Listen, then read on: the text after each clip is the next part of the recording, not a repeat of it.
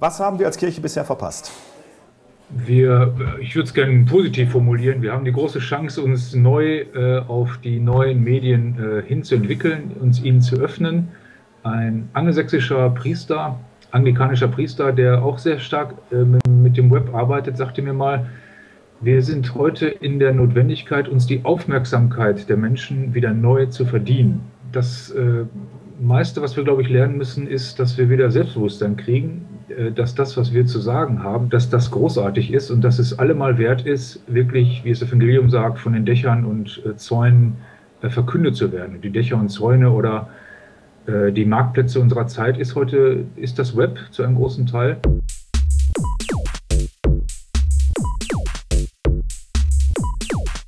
Das heißt, wir müssen also die alte Botschaft, die 2.000 bis 3.000 Jahre alte Botschaft der Bibel in ein neues Gewand kleiden. Ich bin überzeugt davon, dass Paulus heute äh, äh, Gemeinde gründen würde in Facebook. Er würde sich seine Predigten podcasten lassen und er würde wahrscheinlich einen eigenen Webchannel gründen, um seine Evangelisierung äh, voranzutreiben. Ich glaube, Jesus würde seine Jünger auf Facebook suchen und äh, die Gleichnisse, die man heute erzählen müsste, wären Gleichnisse aus der Welt der Medien. Deswegen glaube ich, dass unsere Vorbilder, unsere Gründer unserer Religion, die, die machen es eigentlich damals schon vor, dass man innovativ mit Kommunikation umgeht und wir sind gut beraten, ihnen auch in der Hinsicht nachzufolgen. Wie wird sich denn unsere gemeindliche Pastoral verändern oder müssen wir da anders denken, als wir es in den traditionellen Denkmustern bisher getan haben? Durch ein neues Medium wird auch das, was man zu sagen hat, neu formatiert und deswegen müssen auch wir neu lernen, was wir zu sagen haben, indem wir es anderen sagen. Das ist vielleicht das Entscheidende. Ich sehe die Medien und gerade Web 2.0 nicht in erster Linie als ein Verkündigungsinstrument, sondern als ein Lerninstrument.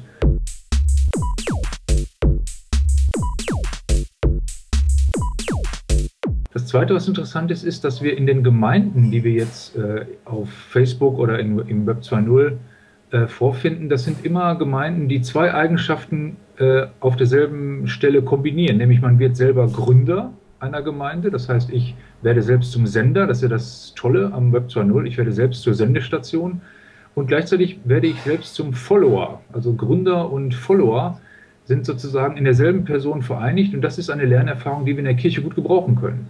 Dass wir sagen, das Web 2.0 bringt uns eigentlich bei, dass man soziale Komplexe zugleich gründet und ihnen folgt.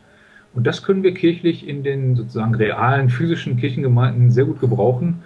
Leute, die sich als Gründer verstehen, sind, glaube ich, die Prototypen derer, die unsere Pastoral von morgen heute schon andenken.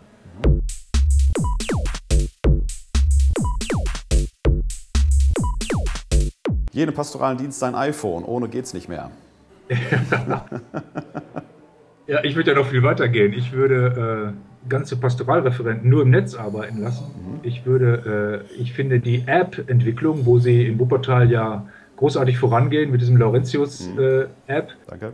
Wir könnten großartige Apps entwickeln. Warum gibt es die Einheitsübersetzung nicht als App? Also es gibt eine Unzahl an Möglichkeiten, die wir jetzt mal rein technisch und strategisch einsetzen sollten. Als Christ der deutschen Kirche würde ich mir wünschen, dass wir, äh, dass wir beherzt äh, diesen Marktplatz ansteuern, so wie Paulus damals, und sozusagen äh, hier neue Möglichkeiten haben, Gott darzustellen. Ich danke Ihnen sehr herzlich für dieses Gespräch. Ja, hat viel Spaß gemacht. Herzlichen Dank. Ja, mir auch. Vielen Dank.